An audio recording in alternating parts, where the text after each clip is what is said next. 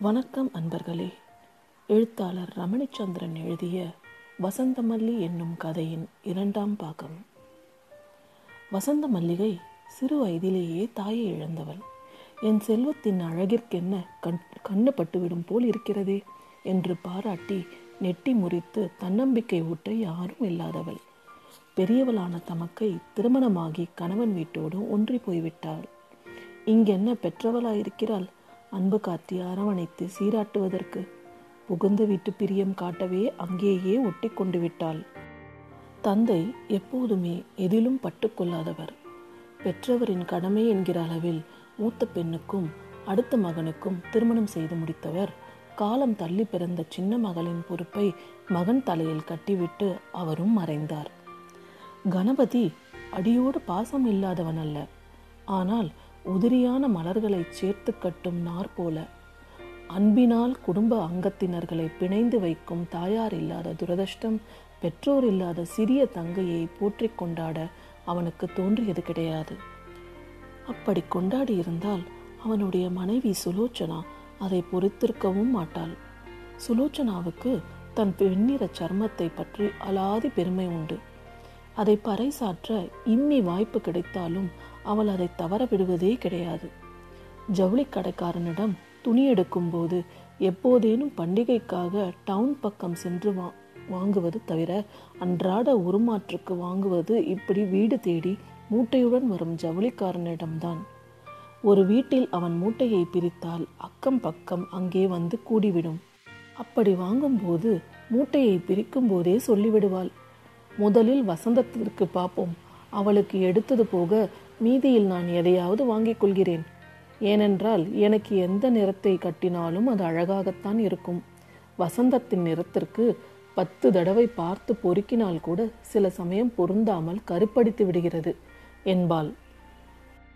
புதுச்சேலை வாங்கவே வேண்டாம் போல வசந்தமல்லிக்கு மனம் படுத்து விடும் இத்தனைக்கும் சுலோச்சனா அளவு வெளுப்பு இல்லை என்றாலும் அவளும் அப்படி ஒன்றும் கருப்பென்று தள்ளிவிட முடியாது. அத்தோடு கருப்பு நிறத்தை குறையாக மதிப்பிடவும் அவளுக்கு பிடிக்காது. அவளுடன் கூடி படித்த ஒரு பெண் ரதி என்று பெயர் அவளுக்கு. பனைமரக் கருப்பு என்பார்களே அதுபோல நிறம்.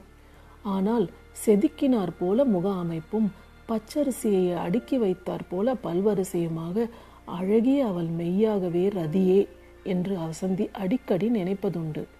தன் அண்ணியை கூட அழைத்துச் சென்று நிறம் நிறம் என்கிறீர்களே இவளை விட அழகாக யாரேனும் பார்த்திருக்கிறீர்களா? என்று கேட்க வேண்டும் போல இருக்கும். ஆனால் நிறம் மட்டுமே பெரிய அழகு அல்ல என்பது போல அவள் ஒரு நாள் பொதுப்படையாகவே ஏதோ பேசப்போய் சுலோச்சனா அதை ஒரு பெரிய தகராறு என்கிறவரை கொண்டு போய்விட்டதால் வசந்தமல்லி இது வெறுமனே மனதில் நினைப்பதோடு சரி.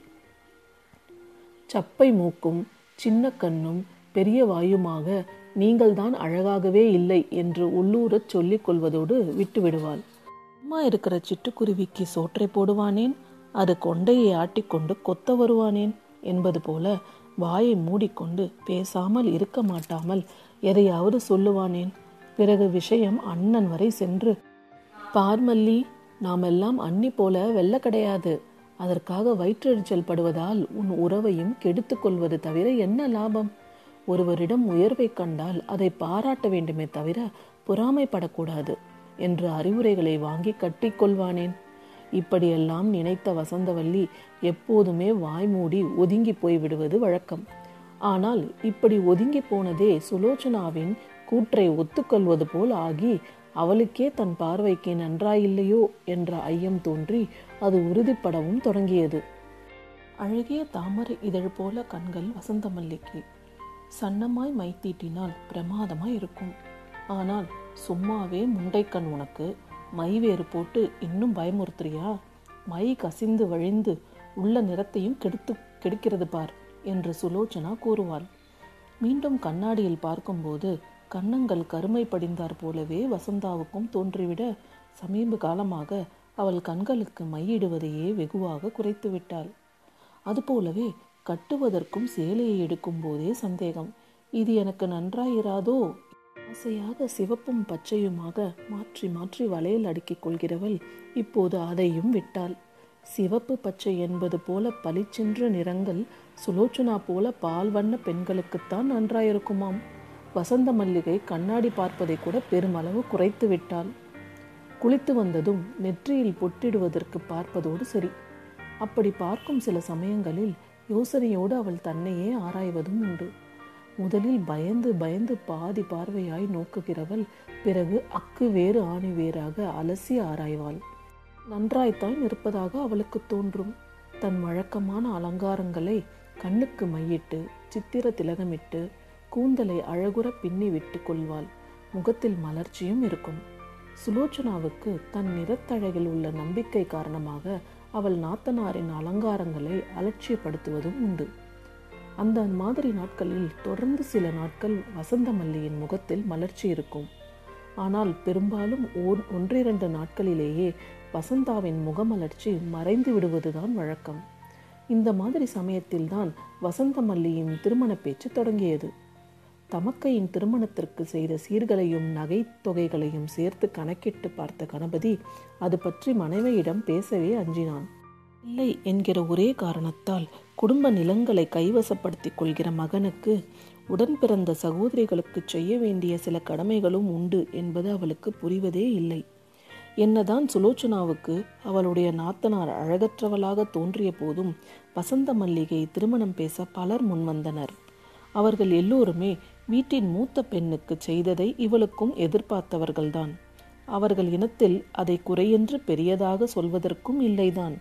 இப்படி இவர்களுக்கு பதில் சொல்லவோ மனைவியிடம் துணிந்து இந்த பேச்சை எடுக்கவோ முடியாமல் கணபதி தவித்து கொண்டிருந்த போதுதான் வித்யாதரை பற்றி விவரத்தை தரகர் கொணர்ந்தார்.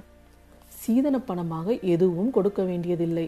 பெண்ணுக்கு நகை என்று பெரியதாக செய்ய வேண்டியதும் கிடையாது. அவனது பிரச்சனை தீர இதை விட்டால் வேறு வழியேது? தூரத்து உறவினரான தரகர் வடிவேலுவின் கையை காலை பிடித்து எப்படியாவது இந்த சம்பந்தத்தை முடித்து தருமாறு கெஞ்சி தங்கையின் புகைப்படத்தையும் கொடுத்து அனுப்பினான்.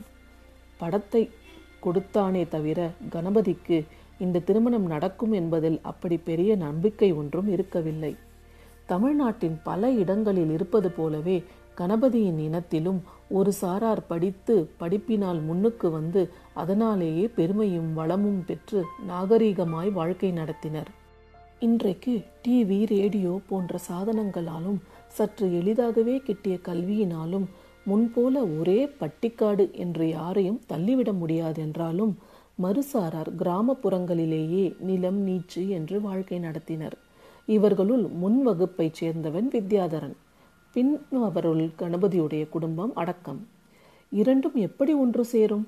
அதிலும் வசந்த மல்லி ஒன்றும் பிரமாத வெள்ளை என்று இல்லையே.